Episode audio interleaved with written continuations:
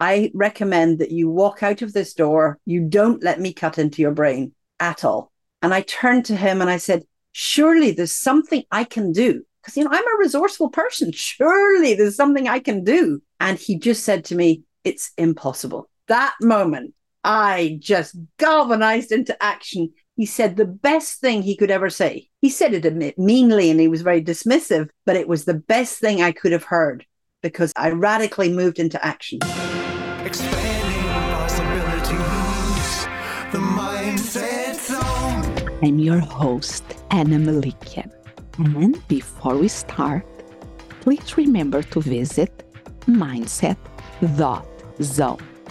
Yes, instead of .com, it's .zone to access all the episodes and other amazing resources all at mindset.zone.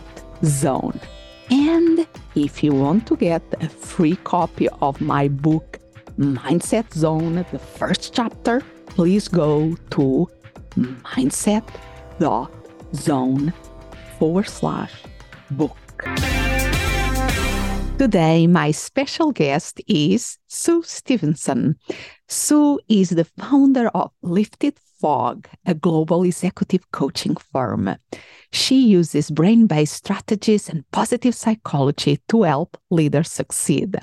She is the author of Impossible to Possible Neurostrategies for Healing, Humor, and a Reimagined Life. Welcome to the Mindset Zone, Sue. So happy that you are here to share your story. And I want to start with your journey in the corporate world that you were there for more than a decade and with an impressive level of success. And you even uh, speak about those time we, uh, you use the term corporate brain to describe those years. So tell us a little bit ab- about that. Well first of all thank you so much anna for inviting me to join you today. Um, i'm thrilled and honored. So thank you and um, to answer your question about the corporate brain, um, I think the the attitude that you bring to your work, to your life, um, influences what you do. And to me, the co- corporate brain is a particular mindset, and the the mindset that I adopted, you know, as it does, it morphed and changed over the years. I was raised to um, believe that women had no role to play in the business world. And so I never paid any attention until my grandfather invited me to hide behind the sofa when they were discussing business. And I suddenly began to believe that this was something I could do, but I had to be a bit sneaky about how I went about to get into the business world. And uh, so after many trying many different careers such as teaching and so on, I eventually found myself on what I call the upward escalator. And I wasn't that ambitious. I just wanted to get into this world that I thought was very exciting, where um, I thought I could add some value. And I found that I was on this upward escalator that I after a while, I thought, I can't get off. I was being promoted. I, I obviously was seemed to be successful. And um, I've since analyzed quite a lot about that success. And I think it was just the fact that I was flexible. I was single. I was, n- I had no children. I could travel for months on end. I could go anywhere I was asked yeah and you how do you say? You are determined to do a good job. You push through. You are there for them. They uh, they give you training. You did the training. I was reading your book and you really how do you say try to do uh, be an, uh, a great resource for them because you start in human resources and hr and you really excel in what you are doing um, and I think one of the reasons, other than just my mindset of I want to be, I mean, I was a little bit of a perfectionist, which both has its benefits and its downsides, which we'll discover. Um, but I was um, also very business oriented as an HR person. I would study the world, the environment, what was going on in the countries where we operated. And so I think that that contributed a lot to the success. And uh, by what you describe in your book, Impossible to Possible, uh, you were uh, you are almost going uh, driving in a car 100 miles per hour uh, and some parts of you were enjoying that drive and everybody was driving at the same speed so to speak. And in the corporate world they love the high speed uh, and they demand that high speed without sometimes thinking about the consequences for everybody uh, but there was something how do you say um, an adrenaline associated with that that fed you and kept you going in that upwards escalator absolutely. The adrenaline, the dopamine. I mean, talking about corporate brain, you know, desire to I had drive. I love to learn. I love to teach. And just this every day, you know, discovering new countries, new people, new cultures. And I got so wrapped up and excited about it all. That you forget even t- the taking care of the basic things because you describe how few hours you slept, how uh, so little time you had for yourself and that constant moving from one country to the other until you land in here in a job in the United States, correct? Yes, that's right. Yes. I, I moved um, my office, my job, my home, and my country over 50 times. Wow. 50, five zero? Five zero. Yes. Wow. That is Im- absolutely impressive. And one of the things that I think actually contributed towards my success in life is that I was able to navigate those differences. So whenever I would move, you had to make new friends, find out, you know, where did people hang out? Where were the business circles or networks? So I learned to adapt very fast when I moved to a different country or a different location or a different office, how to just navigate that change. And then you kept being promoted. We got the opportunity of working here in the United States because if people, we have two people with accents in this episode, uh, of, both from Europe. I am originally from Portugal. If nobody, there is anybody that are a listener that is not aware of, and you are originally with your beautiful Scottish accent there, but and I can do through accent if you would like, but me will be better for another time. yes, the we. Um, so it's a beautiful uh, and. you already at like uh, traveling the world, uh, the United States. You had, I think, family here in the United States. So you came. Uh, where did you move first? In the east or the west coast? I, I moved to a, a beautiful um, penthouse apartment on the Jersey side, and I had a view not just to the Statue of Liberty, but to downtown Manhattan. Yeah, must be absolutely breathtaking. So you you are you are living the high life and keep running and uh, juggling all the responsibilities that you have, and then you move from the east coast to the west coast to California, correct? Yes, and that was right after 9-11. I I was there at 9-11, so that beautiful view yeah was not was painful afterwards. So after one year i thought no i think uh, another place might suit me better. And you moved to california but you still were in that high demanding job uh, keep running keep pushing and pushing and pushing. Yes. And in fact even more so um, as time went on. And at the same time around that time uh, you, you start to wonder what alternatives you had, correct? Yes, yes. I, would always wanted to set up my own coaching practice. I loved coaching and I know I was good at it and facilitating um, leadership development and executive development. Because that was part of the things, the projects that you were leading, the things that you are being trained within the organization, within HR, and now how you progress to more executive, senior executive roles. So you you you knew coaching as a coachee and as a coach and you, you knew that you had what it takes to make it if you start by yourself.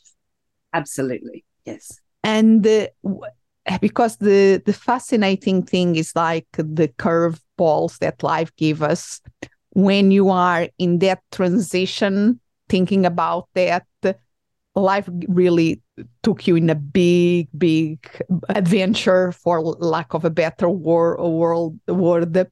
So tell us a little bit about that. I began to see that there were some physical costs to this success and this constant moving and the, the challenges that I faced every day. There were social costs. You know, I, I didn't find myself being able to in, interact with as many people. Um, and there were emotional costs. But weirdly, I, I didn't even pay enough attention to those. I kind of ignored symptoms that were coming up for me. I I covered up symptoms and, and things that were going wrong. And I never um, at that moment realized that things inside were going extremely wrong inside my brain and my body. And what was like the the thing that happened that you could not uh, pretend that was not there? Um, I, you know, with all these symptoms, with headaches and with I was irritable and um, not sleeping, as you said, and I had heavy metal toxicity. So I began to see different doctors, different modalities, and nobody seemed to give me any answers. And eventually, my doctor said, "I think we should, you know, get an MRI on your brain." And uh, when that came back, he called me and said, "You have a brain tumor." Wow. And what a wake up call that was. Uh, because you were not expecting that. Did you ever imagine something like that to happen to you? Not at all. I just thought that, you know, I was just tired. I was exhausted. And, um, you know, I, I knew I'd had some not just acute stress, but chronic stress, but I had no idea.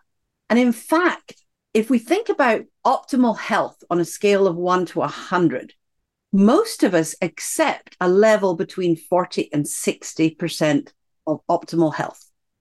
And I thought I was kind of in that range and that I was no different to anyone else and that I'd managed it well. And it, it actually takes us to drop below 40 often before the symptoms are so great, the pain is so great, or something like a diagnosis really just throws us at that curveball. Yeah, because uh, you were that kind of person that was always pushing even if you had a cold or something like that you still do your work you still always how do you say and the corporate culture really rewards that kind of dedication. But suddenly there was that stop sign that uh, okay now you have to pay attention. It, it was so severe that i actually had to pay attention. There was no option at that point um, if I had noticed earlier, I might have been able to step in. But by that time, the um, mass, I'll call it a mass now, in my head was growing and growing and sitting on my pituitary and causing all sorts of other impacts as a result of this growing thing in my brain. And the, the fascinating thing, and I really appreciate the wonderful work you did in your book because uh, is a book that once you start reading, you really get you.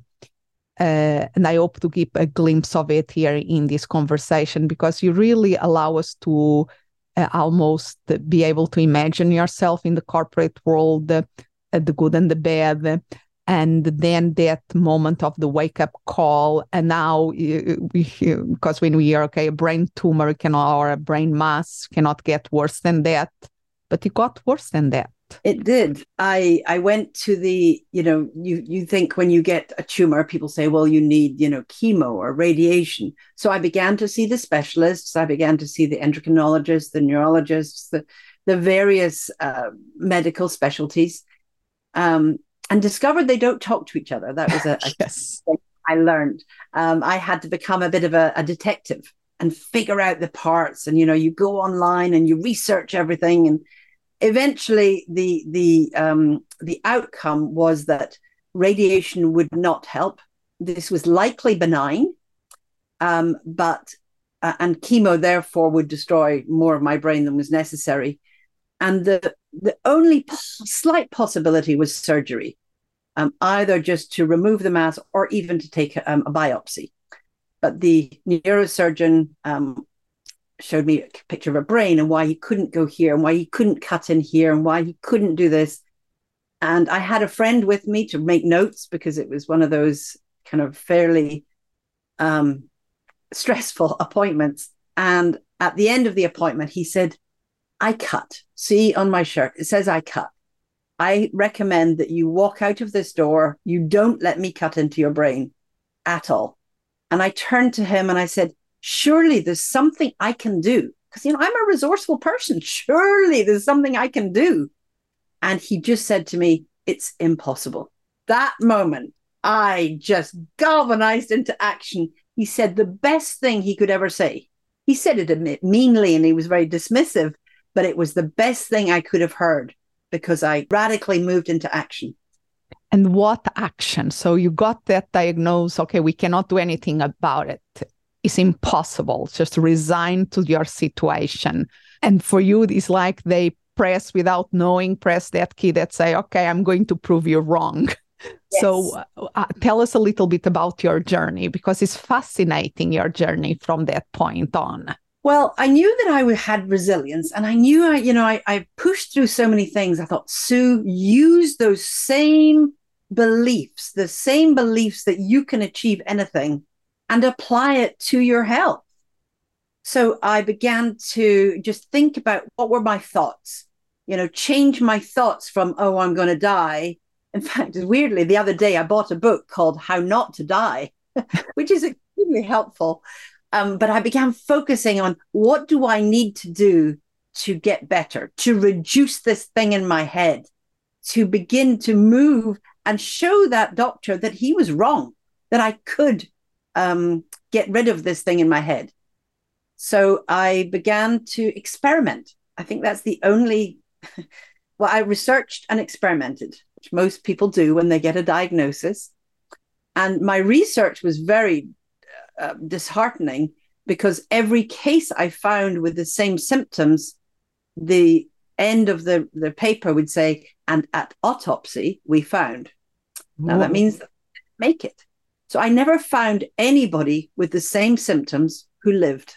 Sorry, I feel a bit emotional.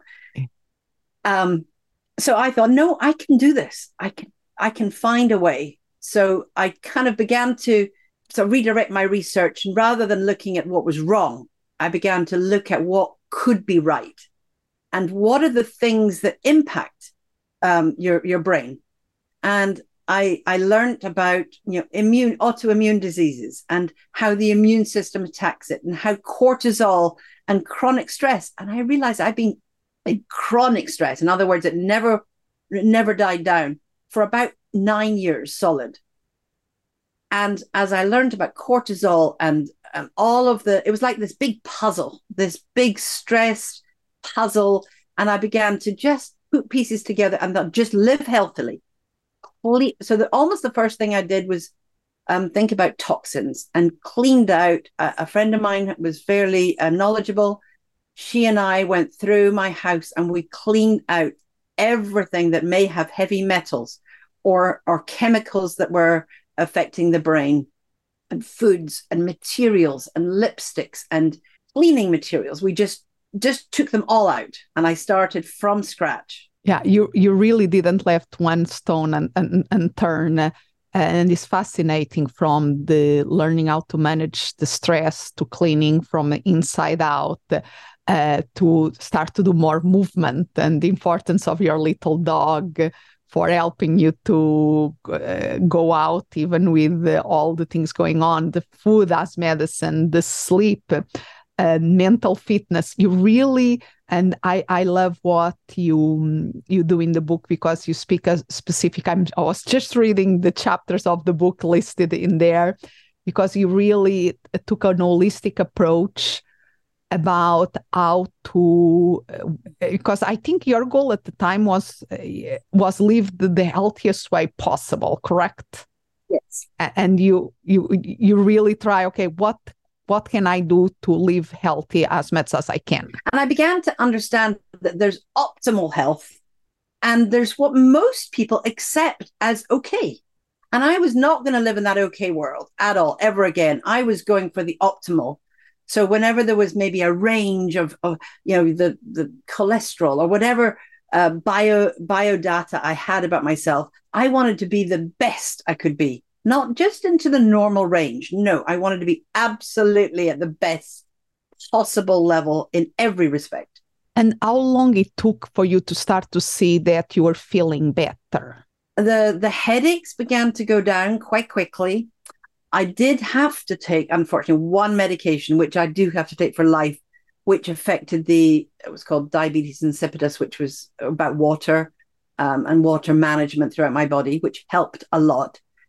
But it did take a long time before I was able to really improve the energy to calm my mind to and, and the way I did it was I just tried lots and lots of things. I call them neuro strategies because there were strategies about how to affect my brain. And the more that I learned, the more I realized that it was not just the brain, the gut, and understanding that in the gut, we produce neurochemicals that affect our mood. The, the, the dopamine that I used to thrive on is produced in the gut, 85% of it, along with serotonin, which is the happiness chemical. And if my gut was not working well because I was not eating well, then of course it would affect those chemicals that affect your drive and happiness. So that was a whole new discovery about the gut brain connection. And again, in terms of the time frame, so you start less headaches, the medicine start to help you with some of the symptoms the energy was took much longer to pick up. But when um, are we speaking? Months? Are we speaking years here? I was still getting MRIs, so I still could see that this thing in my head was growing for uh, the over the it was really over the period of a year. But then um, I I found a team um, at Stanford University that had a cross disciplinary team and when they invited me to go and uh, meet with this full team, this new team, uh, to maybe get a diagnosis and to get a some definitive answer, you know, we we seek for answers. And when they asked me to redo my MRIs and my my all my all my endocrinology tests, and I looked at the I look you're not supposed to look at your um, MRIs, but when I looked at them over that weekend, they was gone the the mass that was there was gone. And my friends said, Sue, you cannot interpret an MRI. You are not a neurologist. Put them away and wait till Monday. So I put them away, but I had this little level of excitement that something had changed. And um, the appointment on the Monday confirmed they were fabulous. And they confirmed after five hours it was an autoimmune disease, it was not a brain tumor, and that it had gone. And, and and, for me, the, the the moral of this story, okay, it's wonderful that it's not there anymore. Uh, of course, absolutely, it's great that you are here, healthy and strong now. But it's the lessons that you learn along the way, and how you are now using all those lessons to help others through your book to your coaching uh, leaders and executives that uh, you understand the, the, their stresses, their chronic stresses in many different ways, and you now. So tell us a little bit uh, how you keep practicing for yourself, and how are you using what you learn to help others. Thank you for that that opportunity. The mental fitness part is is a big piece of what I learned and about how we can change our mindset. So, first of all, I began to change the questions that I would ask myself and how I uh, responded to stress. And how I began to say it's not about managing stress, it's mastering it, it's harnessing it. How do I make the stress work for me? Because it's always going to exist, but I have to find a way to master it. And one of the the lessons I learned is that our brains can change and we can heal almost anything. I'm so excited about the power of the brain and the body to heal. And you know, we talk about neuroplasticity. Even our thoughts can change the way that our physical body can heal. So changing how I thought, how I viewed the world, uh, made a big, big, big difference. And humor began to play a role in my life. I began to study um, Humor Academy, which led to a certificate in, um, we call it the CHP, and um, I became a, a certified humor professional. interesting about humor. And, and when I talk about humor, I'm not talking about humor for jokes or entertaining or even humor that a leader uses to influence. I'm talking about humor for wellness, therapeutic humor that it can be used for healing. And the um, the the kinds of humor is beginning to see funny. You're beginning to notice things when you're wandering around that are just funny signs or people. And you cannot be anxious and laugh at the same time. So if we have anxiety or concerns, humor can help us get beyond those. So it's almost training ourselves to see the humor around us in the small things. And then we become more aware of their presence and we can enjoy the that of seeing things, even tough things with a sight of humor uh, makes it bring positivity to it. So I have lots of humor practices that I now employ um, on a regular basis. Can you give us an example? Um, an example is to, um, I mean, I, I, surround myself with with funny objects. I have um, an Elmo Muppet, uh, Elmo um, finger mu- puppet. And you know, if I'm on a call and I have, there's a lot of people in the call and we're trying to move around, give everybody a chance to speak, but one person's dominating, in advance I tell them that Elmo might appear. And so Elmo just appears at the bottom of the screen and he just comes up and he stands for enough, let's move on. And people love Elmo. So even it's a method of actually breaking the intensity of maybe somebody dominating a mm-hmm. conversation, but it also just brings everybody, even usually the person who is dominating, just smiles when they yeah. see Elmo come up, just breaks that tension and brings lightness to the conversation. Yeah, and uh, so bring that lighter side even in the business, corporate, serious world. We can have a laugh too there and, and enjoying. So, how, okay, you are helping people, you wrote the book about your experience, about the lessons and what can people be doing. But I know that change is this messy process that uh, yes we can learn a lot but that doesn't mean there are no um, sometimes there are setbacks. So do you see yourself sometimes going back to old patterns to old habits? Yes. So the method of creating habits actually dictates in my view how sustainable they are and I did learn better methods of. Um, I used to be one of those people that had goals. I had weekly goals, daily goals, monthly, quarterly, and um, the process of setting goals got me in trouble because they were just you know, they they pushed me too hard again.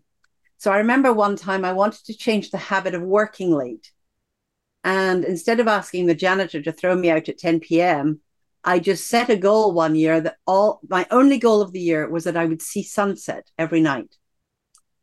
And the actions that I had to do to see sunset every night, either, you know, in the summer, maybe I was home and I would go out. In winter, I'd have to climb up onto the roof of the office building so that I could look out and see sunset.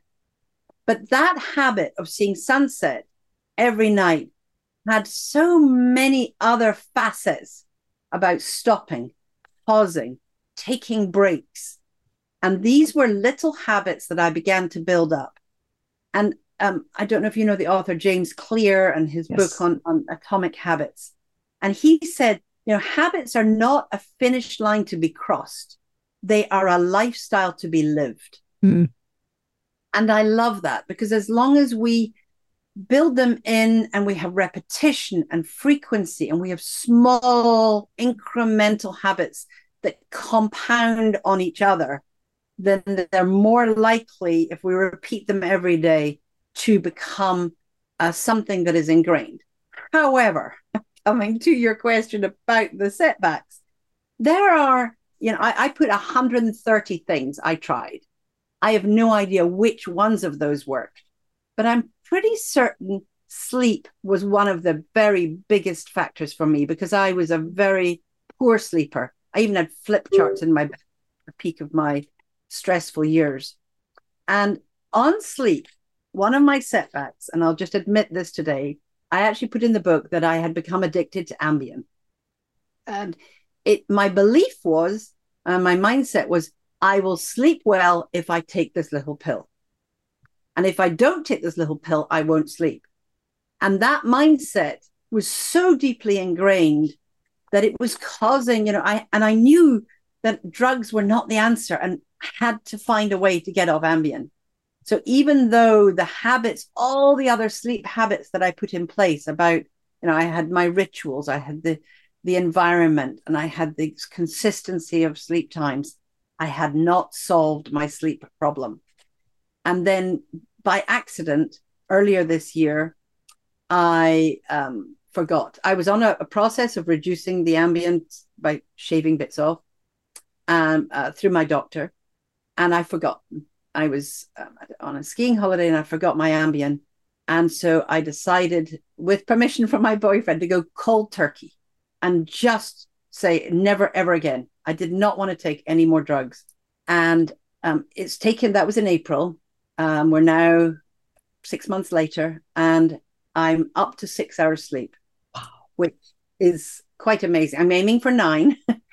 um, I was at one hour a night for many, many months, but I broke through, and now I believe it's out my system. So that was a big setback for me that I couldn't maintain all of my sleep habits. Now I'm putting them back in place, and I am confident I'm now in the right path without drugs. Wow. No, you are truly an inspiration. And also the message that is the road to any change and any transformation, because what you did is not just change, it's transformation. You transform your lifestyle in a big, big way.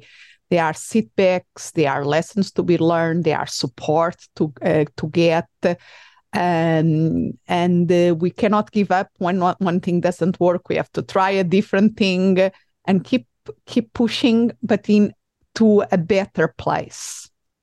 And you've just reminded me of another thing that i uh, two things that i learned. One was about that support.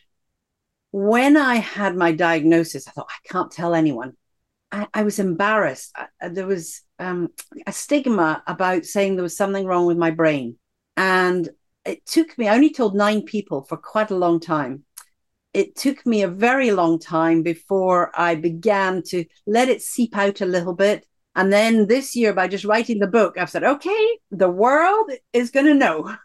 Yes. but it's that that sense of of hiding something it's invisible to others um, and just hiding it away and so i actually volunteer now with the invisible disabilities association where we think about how do we help people to build a support network where at least they can talk about what is going on and they can have their voice heard. Because the other thing about this transformation is it changes your identity. And you know if we change so many habits our identity has changed. I had identified for many years as a sick person. Now i identify myself as a highly healthy person who must keep going or, you know, things can slip again. So I've got to keep going and keep pushing through a little bit, but not as much. Yeah. And be more in the flow of the health and wellness. And I'm so grateful that you wrote your book, Impossible to Possible Neurostrategies for Healing, Humor, and Reimagined Life. So, uh, where people, besides going and buy your book, where do can, they can learn more about you? very active on LinkedIn. I've just LinkedIn Sue Stevenson. I use my name mainly. I am on um, Instagram. I'm, I'm growing my hobby as a photographer because I also learned about awe and and being in the flow and the creative artist in me. And so I have lifted fog photography. I have Sue Stevenson 13, which is both in Facebook and in Instagram. So those are probably the easiest ways to find me. So, and I will make sure that I will put this in the show notes. So people just remember check Sue on LinkedIn and Instagram for our amazing photos. And thank you so much for your time today. Thank you, Ana. This has been just joyful, is the word I'm going to use. Um, I, I, I coined the expression the joy of the journey and finding the joy in every moment we do. So I appreciate um, you inviting me. And um, I hope everybody listening has got something from this. And um, I keep doing my best to share what I've learned.